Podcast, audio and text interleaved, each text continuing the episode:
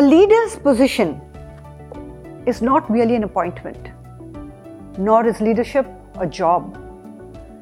It's earned from the people and invested in the people.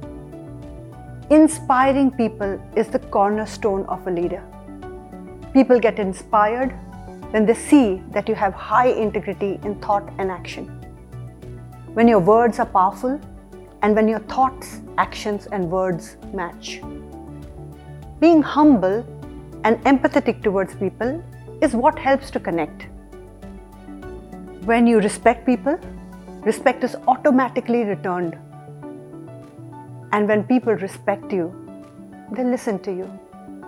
Shroffism for you, Daily D29, Mental. Thank you for tuning in. Watch out for more.